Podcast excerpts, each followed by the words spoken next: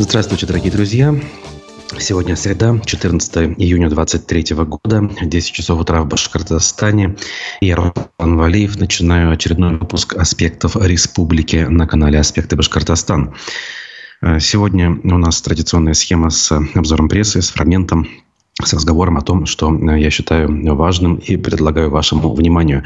Наши трансляции в YouTube, ВКонтакте и Одноклассниках уже работают. Жду ваших комментариев, э, сообщений, вопросов, реплик э, и, соответственно, любых соображений на тему того, о чем мы говорим, или, может быть, о том, что вы считаете важным. Э, сервис для добровольных пожертвований Boosty продолжает работать. Ссылки в описании к нашим трансляциям традиционно на своих местах. Впрочем, как и те темы, которые мы сегодня будем обсуждать, также вы легко обнаружите в этих самых описаниях. Поэтому давайте начнем. А, ну, начну с того, что буквально уже менее чем через час должно начаться в Кировском райсуде Уфы. Я, конечно, имею в виду оглашение приговора в отношении экс-координатора запрещенного и ликвидированного штаба Алексея Навального в Уфе Лилии Чанышевой. А, именно сегодня по плану это должно состояться судья Азамат Бекчурин э, должен огласить э, свое решение. Я напомню, что на протяжении последних э, трех, даже с лишним месяцев этот процесс шел. Мы его как могли освещали, давали информацию из зала суда, хотя процесс был закрытым. Вот, благо адвокаты общались с прессой, и даже от самой Лили Чанышевой информация поступала через тех же адвокатов и родственников с помощью э, одноименного телеграм-канала. Она в том числе обращалась э, к судье, кстати говоря, о чем мы говорили, э, сказав в его адрес несколько комплиментарных слов и выделив тот момент, что он вел себя в процессе зачастую подчеркнуто, ну, скажем, выдержанно, это даже, наверное, не совсем точное будет описание, вел себя подчеркнуто корректно. Вот, и призвала его, скажем так, даже в последний момент, несмотря на э, всю ту конъюнктуру, которая окружает и судью отдельно взятого, и э, всю нашу жизнь, э, вынести его справедливое решение. Безусловно, мы с вами считаем, что Лилия Чанышева невиновна в тех вещах, тем более, которые ей вменяются. И тот срок, который запросила прокуратура, конечно же, мы считаем совершенно э, невменяемым и неадекватным э, реальности. Но, конечно, мы говорим о справедливой реальности, а не о той, которая у нас сейчас имеет место быть. На улице Александра Матросова, где улица Матросова 1, где предыдущие годы находились залы заседаний Верховного суда, именно там сейчас находится Кировский райсуд. И сегодняшнее заседание будет открытым. Это отдельно было сказано, поэтому э, все желающие могут прийти на оглашение приговора и его послушать. Понятно, э, это надо делать не ради того, чтобы э, услышать, какое будет решение. Об этом можно узнать и из СМИ тех же самых. Это надо сделать для того, чтобы проявить солидарность. Поэтому я присоединяюсь ко всем тем, кто призывает наших соотечественников, земляков проявить э, в этот день э, солидарность, э, гражданское самосознание и все-таки прийти и послушать. А, тем более, что ну, это само по себе ну, ничего не стоит, мягко говоря, да, и как бы каким-то санкциям привести не может. Это не выход на одиночный пикет, это не участие в акции несогласованной, это совершенно законное пока еще действие, на которое тем более дано официальное разрешение. Особых иллюзий, понятное дело, питать в этих условиях сложно, но все-таки надежда имеется. Мы все-таки рассчитываем, что даже если приговор будет обвинительным, то вердикт Точнее, вердикт будет обвинительным, а приговор будет не, не столь суровым, возможно. С другой стороны, я повторю банальную мысль, которую озвучивают э, большинство тех, кто э, следит за ситуацией, не только с Лилией Чанышевой, но и со всеми другими политзаключенными, э, надеяться на снисхождение на оправдательный приговор в этих условиях очень сложно. И как в отношении самого Навального говорят эксперты, так и здесь можно констатировать, что выход на свободу будет сопряжен наверняка не с решением рядового суда в нынешней политической системе Российской Федерации, а с какими-то серьезными изменениями, которые могут произойти и э, должны произойти э, в жизни этой самой Российской Федерации. На эту тему публикация есть она жертвует своим настоящим ради нашего будущего. Российские политэмигранты о деле Лилии Чанышевой. Ряд небольших интервью Э, по поводу Лилии публикует э, Идель Реалии, сайт, который в свою очередь э, принадлежит, скажем, американскому сайту Радио Свобода, который сам по себе в России тоже заблокирован. Э, в частности, вот э, активист э, Виталий Аверин из Германии пишет, конечно, я следил и слежу за этим резонансным делом. Безусловно, это политический процесс. С одной стороны, это, конечно, федеральная кампания против Алексея Навального, его ближайших соратников и возглавлявшихся ими организаций. Но в деле Лидии Чанышевой, безусловно, есть еще и региональный компонент. Чанышева оказалась жертвой преследования как самый видный, самый яркий лидер оппозиции в Башкортостане говорит он. И, кстати, многие тоже об этом говорят. На этот счет, например, я высказывался ранее тоже, что не уверен я в том, что имеется серьезная доля участия региональных властей, хотя, конечно, все может быть.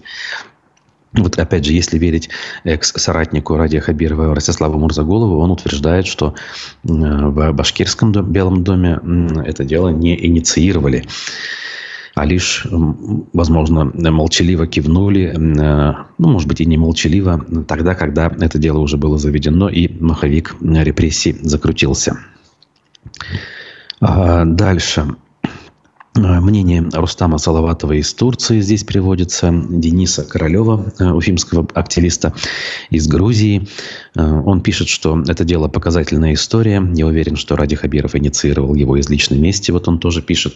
Многие сходятся на этом мнении, кстати говоря. Но утверждать однозначно, опять-таки, вот, здесь мы не можем. Кому интересно, можете почитать. Ну а сейчас самое важное, конечно, все-таки проявить солидарность и посетить это заседание. Время еще есть. Э, можно ну, скорректировать свои планы, возможно, и приехать. Э, Руслану Гельманову привет ответно я шлю в соответственно, догонку его сообщения в чате YouTube. А вы, друзья, тоже присоединяйтесь, кто этого еще не сделал. Я буду двигаться дальше по другим новостям. Ну, а если будут поступать какие-то прямо сейчас, тоже буду, конечно, за ними следить. Коммерсант нам сообщает, что из-за подготовки к форуму регионов России и Беларуси в Уфе закрывают улицу Валиди. Очередное все-таки не очень, наверное, э, имеющее смысл мероприятие, но так или иначе оно запланировано и оно вот-вот состоится. Значит, э, закроется участок от улицы генерал-губернатора Перовского до Гафури, сообщили в мэрии. Причем это уже произошло с 13 июня и по 3 июля будет происходить э, вдоль э, той стороны, где находится э, Конгресс-холл. Все для удобства участников, видимо, да. Хотя участникам самим же, э, в том числе, э, которые приедут из Уфы, конечно же, будет сложнее добираться до места событий. Плюс затруднения в движении в целом как таковом для местных жителей наверняка тоже возникнут неудобства. И мы о них еще услышим в процессе. Тем временем Уфа не устает э, заявлять э, громкие планы, ну, например, о том, что все-таки планирует она построить крематорий на своей территории. И проект этого крематория э, повторно направили на государственную экспертизу, сообщает Медиакорсеть. После первой экспертизы э, проект получил замечания и после их устранения повторно ушел на проверку. Значит, примечательно, что стоимость реализации масштабного проекта определяться будет уже после того, как проект пройдет госэкспертизу. В мэрии пояснили изданию, что планы по строительству объекта не изменились, то есть как планировали, так и планируют. Строительство муниципального крематория планируется после завершения проектных работ, определение источника финансирования до сих пор не определен, стало быть, проведение конкурсных процедур по определению подрядной организации.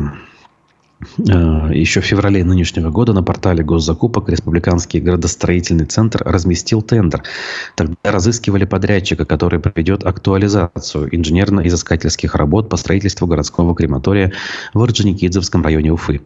Видимо, свою работу подрядчик выполнил, и теперь оценку ей представит государственная экспертиза, делает вывод издания.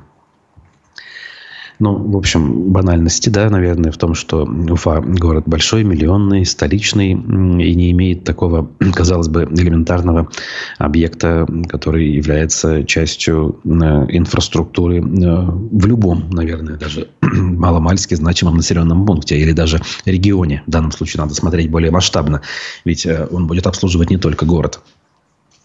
Все-таки в современном мире данный способ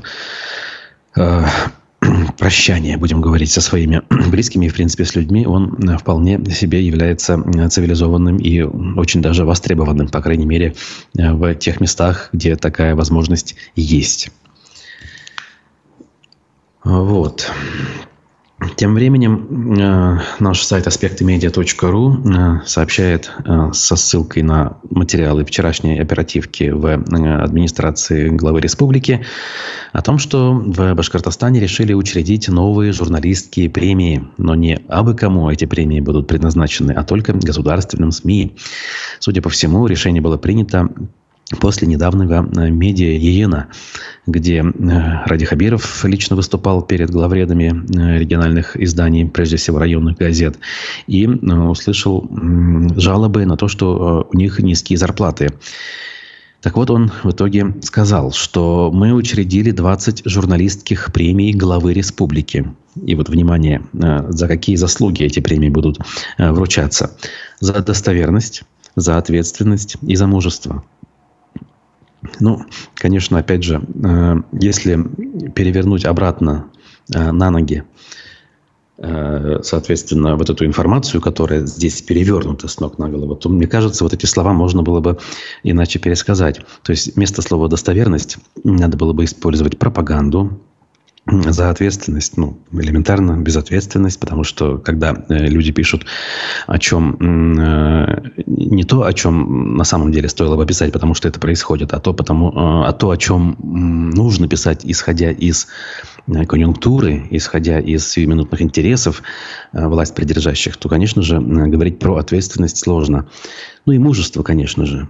Как раз-таки мужество оно относится к тем, кто, несмотря на все сложности, все-таки предпочитает говорить правду. А если ты говоришь то, что тебе велят, и то, что писать или говорить безопасно, то говорить о мужестве не приходится. Но, опять же, может быть, я не прав. Если я не прав, э, напишите об этом. По словам э, главы республики, цель премии – поддержать работу журналистов, именно государственных и муниципальных СМИ, перед которыми стоит, дальше опять цитата, «тяжелая задача противостоять потокам лжи, которая льется со всех сторон». Прям интересно узнать, а с каких же сторон льется так называемая ложь, учитывая, что все более или менее э, массовые возможности говорить иную информацию закрыты. То есть не существует независимых радиостанций, давным-давно не существует независимых телеканалов, э, о печатной прессе говорить не приходится, какие-то остатки Э, альтернативной информации остаются в интернете, да и здесь уже не все просто, с учетом того, что некоторые социальные сети и некоторые отдельные сайты э, заблокированы. Ну, возьмем сайты э, СМИ, иноагентов или просто ликвидированных СМИ, как, например, «Эхо Москвы», сейчас в принципе не существует. Поэтому альтернативную информацию, которую здесь называют потоками лжи, при всем желании получить сложно. Еще пока как-то возможно, но сложно. И вот почему-то этому надо всему противостоять. Ну, реально кажется, что э, с ног на голову э, все это перевернуто абсолютно. Надо подумать над, над размером премии, они должны быть хорошими, сказал глава региона. Также он сообщил, что размер республиканской журналистской премии имени Шагита Худайбердина, которая существовала и ранее, решено поднять до 500 тысяч рублей с нынешних 100 тысяч. Ну, окей, конечно, как бы, наверное, премии должны быть. Э, в общем-то, само по себе явление э, осуждать э, сложно. Просто хотелось бы, чтобы все-таки немножечко о журналистике речь шла, а не только об исключительно о пропаганде. Это просто подкуп СМИ, пишет нам зритель 1.1. Хотят закрыть рот. Ну, на самом-то деле, рот давно закрыли. Э, здесь, наверное, просто дополнительно мотивировать для того, чтобы у людей не возникало э, нехороших, по их мнению, э, желаний э, сменить место работы, как говорится, переобуться. Хотя, опять же, в сложных условиях и жизненных обстоятельствах э, принимать решение о том, чтобы там уйти с работы, еще что-то, практически нереально. Да и люди сами по себе с годами проникаются э, вот теми обстоятельствами, той атмосферой, средой, в которой сами находятся. И даже если ну, скажем, в приватных разговорах и где-то они проявляют ну, совершенно обычные, адекватные качества, оценивают э, происходящее критически. Когда речь заходит о таких вот серьезных вещах касательно основной работы, они начинают говорить о э, важности выполнение там, государственных задач. То есть, да, есть какие-то перегибы, говорят они. Да, где-то мы, может быть, на что-то закрываем глаза, где-то информацию немножечко искажаем. Но э, таковы, таковы вызовы времени, на которые нужно отвечать таким образом, считают они. То есть, вот э, по определению относятся к своей аудитории э, свысока, снисходительно, считая, что та не способна самостоятельно отфильтровать нужную информацию от ненужной, ну, по их мнению, по государственному мнению, соответственно. И, соответственно, решения принимать эти люди самостоятельно, адекватно тоже не способны. И вот из этой парадигмы следует то, что, конечно, давать э, правду, давать разносторонний подход к одним и тем же проблемам вовсе не стоит. Надо давать лишь то, что Э, выгодно и э, благоприятно повлияет на э, имеющуюся на сегодняшний день государственную политику, ну, как на региональном, так и на общефедеральном уровне. Вот. Так, ну, давайте так. А, сейчас сделаем небольшую паузу в моем э, спиче, в моем выступлении. А, для этого у нас есть э, фрагмент. Вчера в гостях программы «Аспекты мнений» был уфимский активист, лидер движения «Стоп Баш РТС» Альберт Рахматуллин. А через несколько минут э, я вернусь для того, чтобы продолжить обсуждать с вами текущие новости, которых у нас еще есть целый ряд. Суд вынес приговор вице-премьеру республики министру ЖКХ Башкирии Борису Беляеву и главе Минстроя региона Рамзилю Кучербаеву. Обоим назначено по 6 лет лишения свободы в колонии общего режима. На ваш взгляд, это что-то изменилось в иерархии, в структуре? Может быть, смена главы Верховного суда, смена главы Следственного комитета, смена главы руководителя МВД и прокуратуры? Что-то изменилось, что такие дела поехали? Вот эти вот люди, чиновники, главы администрации районов, городов, они считают, что они являются частью системы такое поведение э, вот этих вот осужденных, спокойное, скажем так, как раз говорит о том, что они считали, что ничего не будет, либо будет какое-то там условно наказание, все прокатит, скажем так. Но необходимо понимать, что это не люди системы, это винтики системы, которые можно в любой момент просто-напросто поменять и выкинуть. Желающих на их место достаточно много, поэтому, кроме, наверное, руководства республики, никто особо-то и не заметит их уход есть э, такой момент, что это как бы урок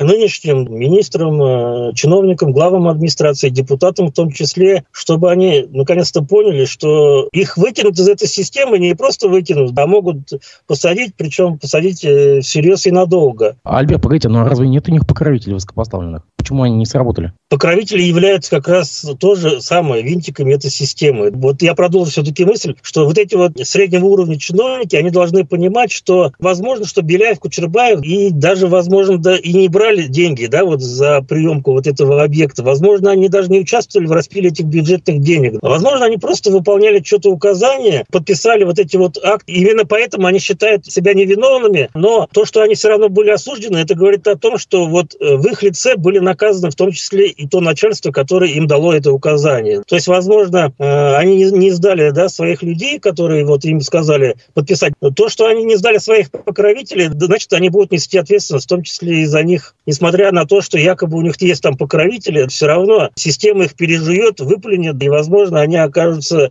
за решеткой. Не нужно идти по этому пути. Необходимо все-таки делать по закону, хотя бы чтобы совесть была чиста. Да, я считаю, что руководство республики их покрывало. Да, я считаю, что это люди из команды Хабирова. Один из причин, почему я так считаю, это то, что их до сих пор оставили в должности министра. Многие вот говорят мне, это нормально, что вот до решения суда они должны занимать свои должности. Это ненормально. По-другому делается. Сначала при возбуждении уголовного дела таких чиновников увольняют по утрате доверия. А уже потом, если вдруг суд оправдает обвиняемых, они могут подать в суд, восстановиться в должности и получить недополученную зарплату. А руководство республики пошло по другому пути. Я так понимаю, что это именно как раз вот э, попытка показать, что они как раз вот их покрывают, они им дают возможность на эти вот сотни тысяч рублей по итогам двух лет, это миллионы рублей заработной платы, помогают, наверное, финансируют там адвокатов, ну и плюс, наверное, своего рода причина для того, чтобы они не сдали как раз именно тех э, людей, которые сверху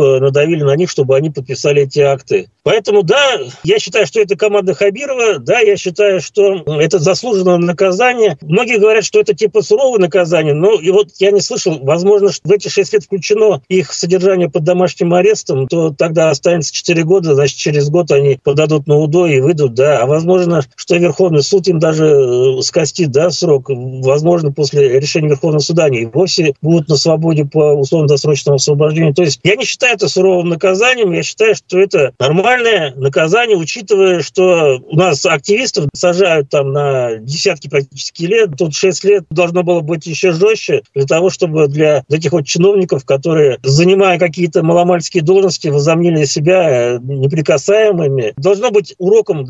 А смена силовиков и главы суда не повлияла? Если Верховный суд оставит в силе это решение, значит, все-таки да. Значит, у республиканской власти руки коротки до федеральных вот этих вот органов власти, правоохранительных органов, до судебной власти. И это, в общем-то, хороший момент, конечно, будет. Но посмотрим на решение Верховного суда. Активист Альберт Рахматуллин был в гостях программы «Аспекты мнений» вчера. Э, довольно любопытные вещи э, традиционно Альберт озвучивает, э, занимаясь вполне прикладными вещами, как говорится, на местах. И вот в некотором смысле, иллюстрируя его мысли, наш зритель 1.1 пишет, что мэр Уфы утвердил планы по застройке высотками квартала на Менделеева в квартал между улицами Менделеева, Минигалик, Губайдулина, Красноводской и Обской будут выстроены высотки – есть такая новость, действительно, она вчера прошла. Она, в общем-то, особо не удивляет. Э, то есть очередная территория э, довольно-таки загруженная с точки зрения населения и э, автомобильного трафика станет еще более загруженной. Но, видимо, для того, чтобы уже до полного коллапса довести ситуацию в городе нет просто транспортную ситуацию, а вообще, если говорить о качестве жизни. При этом, разумеется, э, транспортная инфраструктура у нас не развивается. Хваленная транспортная реформа ограничилась закупкой э, других автобусов вместо тех, которые были. Э, и эти, в свою очередь, тоже не особо справляются с перевозками, о чем свидетельствуют жалобы горожан. То есть кардинально решить проблему организовав какие-то магистральные маршруты, в том числе с помощью крупного общественного транспорта, трамвая конкретно, например, или хотя бы автобусов сверхбольшой вместимости, которые ходят по расписанию. Об этом, конечно же, никто не задумывается. После нас хоть потоп. Вот еще лет 10 в таком режиме, и, в принципе, передвигаться по городу, кроме как пешком, будет практически невозможно, на мой взгляд. Э, это их приоритеты, пишет наш зритель. Да, наверное, приоритеты освоить бюджет здесь и сейчас, э, закрыть какие-то э, текущие дела, связанные с освоением денег, с получением части этих денег э, в собственный карман, а дальше уже э, будут разгребать другие поколения. Ну, это не неудивительно. Сейчас э, куда ни кинь, от самых каких-то местечковых вопросов до сверхгосударственных вопросов, везде ощущение, что это все ненадолго, а даже если и надолго, то в любом случае потом все переделывать. И переделывать, скорее всего, уже другим людям. Даже не уверен, что поколение нас с вами, вот это как-то еще поучаствует. Может быть, это и будет после. Так, должен сказать, что сегодня у нас в плане э, эфир с экономистом Рустемом Шай Ахметовым. Э, не пропустите и задавайте, соответственно, свои вопросы. Ну, а я буду дальше двигаться и обращу внимание на материал журналиста Марата Гариева, э, который я с удовольствием обнаружил на сайте Пруфы и выяснил, что Марат Гореев очень уважаемый лично мною журналист, человек с большим не только опытом, но и с, ну, скажем, большим интеллектом, э, большим журналистским э, таким, знаете, э, сердцем в хорошем смысле этого слова, и человек с активной гражданской позицией. Вот он сейчас как минимум будет публиковать свои расследования, свои материалы на пруфах. И вот первый из них вышел. Очень показательный. Казалось бы, история местечковая, но она вот иллюстрирует очень многое из того, что нас с вами окружает. Трещина на асфальт вместо плитки и фальшивый лифт. Владельцы люкс апартаментов в Уфе в ужасе от недоделок. Обратите внимание, речь не про какой-нибудь э, жилой массив на окраине, выстроенный там в чистом поле, какой-нибудь там ЖК в Кузнецовском затоне, в Деме или там 8 марта. Нет. Речь о э, здании, высотке, которая сама по себе вызывала споры в 2015 году, когда ее вместо парковки у гостиного двора построили э, к саммитам ШОС и БРИКС. Верхнеторговая резиденс, известная значит, высотка, которая различными огнями неоновыми светится по вечерам и возвышается, совершенно неуместно, конечно, возвышается, но уже возвышается на площади, бывшей площади, рядом с гостиным двором. Так вот, на сайте проекта до сих пор говорится, что видовые апартаменты премиум-класса станут престижным местом для жизни, работы и общения. Стоимость одного квадратного метра доходит до четверти миллиона рублей. И тут множество различных э, плюсов, так скажем, расписано. Сайт до сих пор существует. Ну а что по факту, по делу, это, конечно же, прям таки волосы дыбом на голове встают, если, опять же, сопоставить это с тем, какого уровня э, недвижимость э, изначально там предполагалась. Хотя, добавлю от себя, любая недвижимость, даже самая бюджетная, она не должна выглядеть вот таким образом в тех мелочах, э, которые составляют общую картину состояния этого объекта. На подходе к зданию сразу бросается в глаза, что в некоторых местах плохо уложена плитка, Значит, дальше. А, бросается в глаза, что облицовка цоколя здания выполнена как-то странно местами. А, широченных э, трещин от пола до потолка не было предусмотрено, духоты в помещениях не было предусмотрено, отделка стен на парковке должна быть другой, и даже лифтов в комплекте апартаментов и бизнес-центре должно быть 9, но почему-то их в итоге 8. Даже на этом сэкономили, тут фотографии приводятся. Ну, печально все это. Э, понятно, что история, опять же, я повторюсь, такая местечковая, но э, раз все вот это возможно, это же о чем говорит? О подходе очень разных э, сторон этой проблемы к своей миссии, скажем. Строители могут себе позволить так себя вести, потому что, как бы, почему нет, да? Почему мы должны себя вести иначе, если можем вот так? Э, чиновники, которые за это отвечают, соответственно, тоже. Люди в результате покупают это все и тоже бессмысленно разводят руками и, не знаю, там сотрясают воздух в надежде на то, что что-то изменится. А нет. Вот пока все друг другу в конце концов прощают подобные вещи и нет э, серьезной и реальной управы э, хотя бы на кого-то в этой цепочке, кто принимает решения, ведь выборов-то нет реальных. То есть и отношение к выборам у нас соответствующее. То есть люди не считают, что с помощью этого института гражданского общества можно каким-то образом менять э, жизнь к лучшему. Опять же, не говорим сейчас о глобальных вещах, там, политическом э, режиме, системе и прочее. Говорим о каких-то местных проблемах, э, которые можно было бы не допускать, не допускать их возникновения. Но нет, э, все отдано на откуп отдельно взятым деятелям, которые живут как в вакууме, ни перед кем не отчитываясь, ни перед кем не отвечая. Ну, пока это все э, нас окружает, иначе, наверное, и быть не может. Поэтому на свой страх и риск. Любое приобретение, любое строительство – это э, э, удел, скажем, тех, кому это интересно и кому это нужно сейчас, а не э, вопрос, который можно решать каким-то общественным взаимодействием, общественным давлением, в хорошем смысле этого слова, давлением. Вот.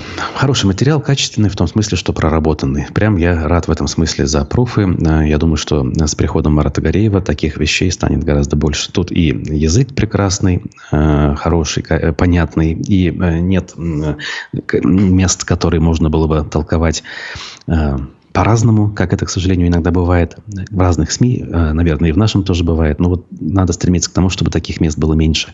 Такая качественная журналистская работа. Рекомендую.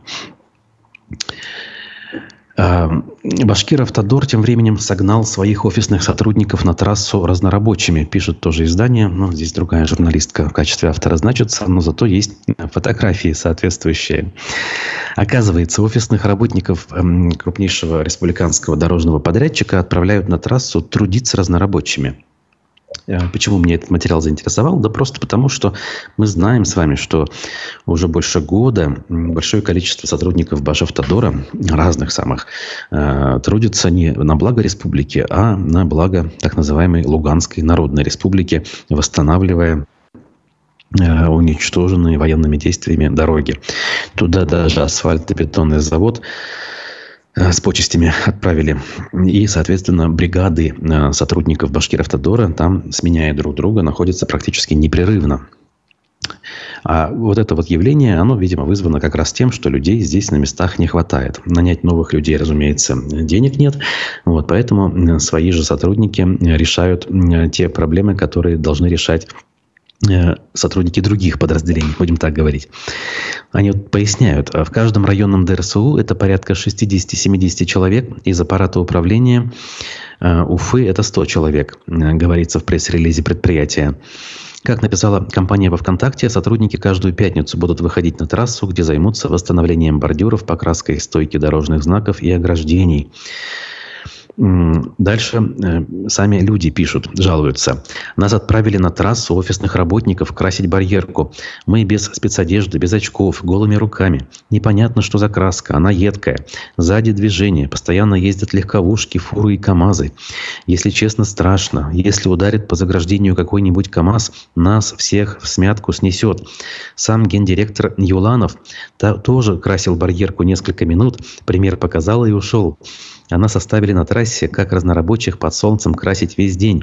Мы измучились, у многих аллергия на краску, пожаловался один из работников. В нормальной компании технику для таких целей приобретают специализированную, а не кисточками красят, написала она. Где спецодежда, где ботинки, жилеты одели и все? Спросил еще один. В общем, возмущаются сотрудники, привыкшие немножко к другим условиям труда э, в уютных кабинетах за столами с компьютерами. Ну, тут по-разному можно относиться. Кто-то скажет, что ну вот, зато прочувствуют э, условия, в которых работают их же коллеги, э, разнорабочие э, занимающиеся, собственно, основной работой. А если смотреть скажем, целевую задачу, да, миссию этого предприятия, то именно они главные, то есть те, кто, собственно, руками занимается строительством, а не те, кто в офисе это дело обеспечивает. Офисные клерки в данном случае лишь обслуживающий персонал для своих коллег, занимающихся работой в полях. Э, в этом смысле, может быть, есть э, толк в том, чтобы они прочувствовали сложность работы своих коллег. Но вопрос ведь тут даже, наверное, не в этом. Мотивация руководства была, скорее всего, в том, чтобы закрыть бреши в Э, работе предприятия, э, соответственно, обслужить э, тот объем дорожного фонда, который за ними закреплен, а для этого людей своих не хватает, и денег на найм новых сотрудников тоже нет. По, по тем причинам, которые мы обсудили с вами выше. А, еще один материал пруфов. Виновный в убийстве топ-менеджера УМПО в Уфе погиб э, в Украине. Очень важный момент. Может быть, те, кто слушал и читал в свое время «Эхо Москвы», помнят историю с нашумевшим убийством топ-менеджера УМПО в июле 2018 года.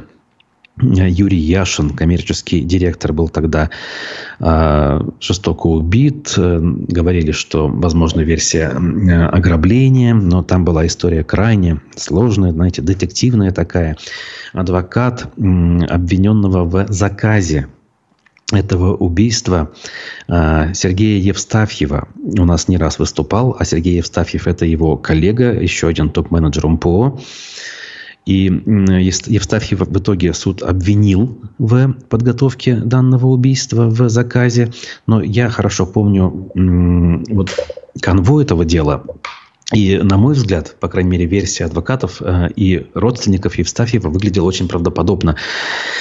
Э, казалось, что он никак не заинтересован в убийстве своего коллеги, тем более вот таким очень странным способом. А убийство и вообще эту историю организовал некий Федор Токарев, э, мошенник с большой дороги, по большому счету, человек ранее судимый, который э, там встречался с Э, родственницей, дочерью, по-моему, самого Евстафьева, если я правильно помню, представляет сотрудником ФСБ и прочее, прочее. Токарев был организатором вот этой группы, которая непосредственно исполнила данное убийство. И он тоже был, конечно, осужден что хорошо в этом смысле, я считаю, справедливо, но, конечно же, как человек авантюрного склада характера, а это было очевидно из тех историй, которые мы тогда обсуждали, очень авантюристом был он, серьезным, а, быстро сориентировался, оказавшись в колонии и приговоренным, будучи к 18 годам лишения свободы, конечно же, он первым делом решил э, вступить в добровольческие подразделение ЧВК Вагнера, надеясь, видимо, через 6 месяцев а, получить а, помилование, что у нас работает и распространено широко. Однако не срослось. И по данным пруфов он а, погиб буквально скоро после того, как оказался в зоне боевых действий. Вот так вот эта история по крайней мере, э, связанная с одним из участников того убийства, завершилась. Но все-таки, наверное, для меня вот лично важно понять, что происходит с Сергеем Евстафьевым, которого обвинили в организации этого преступления. О нем здесь никакой информации нет. Было бы любопытно прояснить, как у него дела, ведь он тоже осужден. А Башгосфилармония для чего-то тратит деньги на концерт Дениса Майданова. И не где-нибудь, а в Минске. Мы же знаем, вот эти дни Белоруссии и Башкирии идут, и, соответственно, Башкирия и Белоруссия должны пройти. Неудивительно вроде бы. И почему-то возникает мысль, что Башгосфилармония должна нанимать и оплачивать труд ну, каких-то артистов, представляющих Башкортостан. У школе Дни Башкортостана там планируется. Но нет. Нужно ура патриотического исполнителя привлечь, э, федерального, скажем так, артиста и заплатить ему 4,8 миллиона рублей. Видимо, вот Майданов, который ни слова наверняка не знает ни по-татарски, ни по-башкирски, Э, каким-то образом там должен будет представить Башкортостан. Удивительно абсурдные вещи, конечно, происходят. Учитывая, опять же, э, финансовое состояние учреждений культуры, э, тратить деньги, серьезные деньги. Опять же, какие запросы, посмотрите, у этого Майданова. Почти 5 миллионов за один концерт. Еще совсем недавно таких гонораров близко не было. Даже у самых топовых артистов, которые приезжали на какие-то Э, концерты под открытым небом, тоже Уфу, я не знаю, там на дне города, фестивали и прочее. А сейчас те, кто ура, патриот, пожалуйста, огромные деньги, хоть с федерального, хоть, хоть с республиканского, там, регионального бюджета, пожалуйста, вынь да положь. Значит, ну и из немножко такого общеэкономического, что ли. Аргументы и факты сообщили, что санатории Башкирии признаны самыми дорогими в России по стоимости путевок. Рейтинг составил портал санаторий России.рф. Башкирский, обратите внимание, а Россия большая. Есть прекрасные курортные зоны на юге, я не знаю, там какой-нибудь э, Алтай вспомним. Ну, огромная страна. Но в Башкирии самые дорогие санатории. 7170 рублей в сутки средняя стоимость э, проживания в санатории составляет. Москва на втором месте 6 980, на третьем Московская область 6 880. Вот такие вот у нас дела, как говорится. Готовьте свои денежки. Также нужны деньги Башкирии, чтобы заменить 15 стел на въездах в районы. Вчера Хабиров э, якобы на закрытой части оперативки об этом очень жесткой форме высказался в отношении глав некоторых районов. Э, оказывается, есть проблемы э, со стеллами на трассах в границах Абделиловского, Бакалинского, Балтачевского, Белорецкого, Давлекановского, Дертюлинского, Стерлибашевского, Хайбулинского и Наульского районов. А, ну, в общем, текущая ситуация, но Хаверов был довольно зол. Это работа муниципалитетов, сказал он. Это неправильно, что мы сейчас судим, сидим здесь и обсуждаем ваши стеллы, уважаемые главы муниципалитетов. Белебеевский район, Приютово. Это была новая стелла, которую мы установили в период переписи, и она в таком безобразном состоянии. Что, 500 тысяч район не может найти и сделать, сказал он. Надо сказать, вот эти стеллы новые, которые с указанием башкирских родов, ну, они же сразу было видно, что долго не простоят. Ну, из какого они материала были сделаны? Вот те еще э, позднесоветские огромные стеллы, которые имели индивидуальные проекты, может быть, конечно, они где-то уже поизносились, но их можно же отремонтировать, отреставрировать, может быть, даже реконструировать. Но зачем под одну гребенку устанавливать эти пластиковые безобразия, которые действительно через пару лет нужно менять? Ну, вообще, полное непонимание проблемы, мне кажется, тут присутствует. Эм, и вообще, ну, нужно ли этим заниматься на уровне администрации главы? Это вопрос. Кстати, Алан Марзаев, министр, об этом так и сказал. Э, ну, это он сказал в упрек именно главам районов, которые якобы не обращают внимания на эту проблему. Возвращаемся к э, ранне Э, или просто к рахимовским временам, когда важно было лишь навести внешний лоск, а что внутри происходит, это уже не столь важно. Ну и в Уфе вновь установят копию украденного памятника Клещу. Валерий II. Э, публикация Уфы-1 об этом гласит. А, значит, э, автор этой идеи Олег Чагадаев об этом сообщил изданию. Мы отлили нового Валерия. Он очень похож на прежнего, потому что является его ближайшим родственником. Но изменения все же есть. Он объяснил, что новая скульптура будет такого же маленького размера, но в более детализированном исполнении. И напоминание, э, памятник Клещу Валерию из серебра, первый, был установлен еще три года назад на улице Мустая Карима на газоне перед ювелирным магазином путешественника Олега Чигадаева. Был он у нас в эфирах, кстати, прекрасный человек. Тогда автор называл арт-объект социальным экспериментом. Всем было любопытно, как скоро появятся нечистые на руку люди. На мой взгляд, эксперимент удался, говорит он. Памятник простоял три года, что достаточно долго прокомментировал он ситуацию. Ну а в день последнего звонка в этом году э, выпускники, э, которых было по видео легко идентифицировать по лентам, э, ну, скажем так, прекратили э, успешную судьбу э, того памятника и украли его прямо под э, камерами видеонаблюдения. Такая немножко курьезная история, но в некотором смысле с хорошим концом, потому что Олег молодец, он э, продолжит этот эксперимент. Будем надеяться, что он удастся еще более успешно. Так, тут Вадим нам написал, Беляков, наш любимый друг и коллега. Майзан, если не ошибаюсь, по-башкирски значит дворец. Так что певец будет продвигать нашу повестку. Ну да. А я почему-то всегда идентифицировал фамилию Дениса Майданова с Майданом, тем, который э, в Киеве. Или площадь, не помню, простите. Ну, у нас все-таки, да, слово «майдан» или «майзан» по-башкирски, оно используется не в значении дворца, а вот именно э, площадь. Даже не просто площадь, а вот место, где проходит какое-то мероприятие, площадь с праздником. То есть а не, а пустая какая-то площадь. Ну, вот у меня такое представление. Могу, конечно, ошибаться, это такой контекст. Ну, как бы ни было, э, ждем концерта или ждут его жители Минска. Мы, наверное, не очень ждем. Мы сейчас все-таки ждем буквально через уже менее чем через 20 минут э, в Кировском суде, который сейчас находится на улице Матросова, э, будет начало оглашения приговора в отношении Лилии Чанышевой. Верим и надеемся. Будем следить за развитием. Ну а пока я с вами прощаюсь, друзья. До новых встреч. Пока.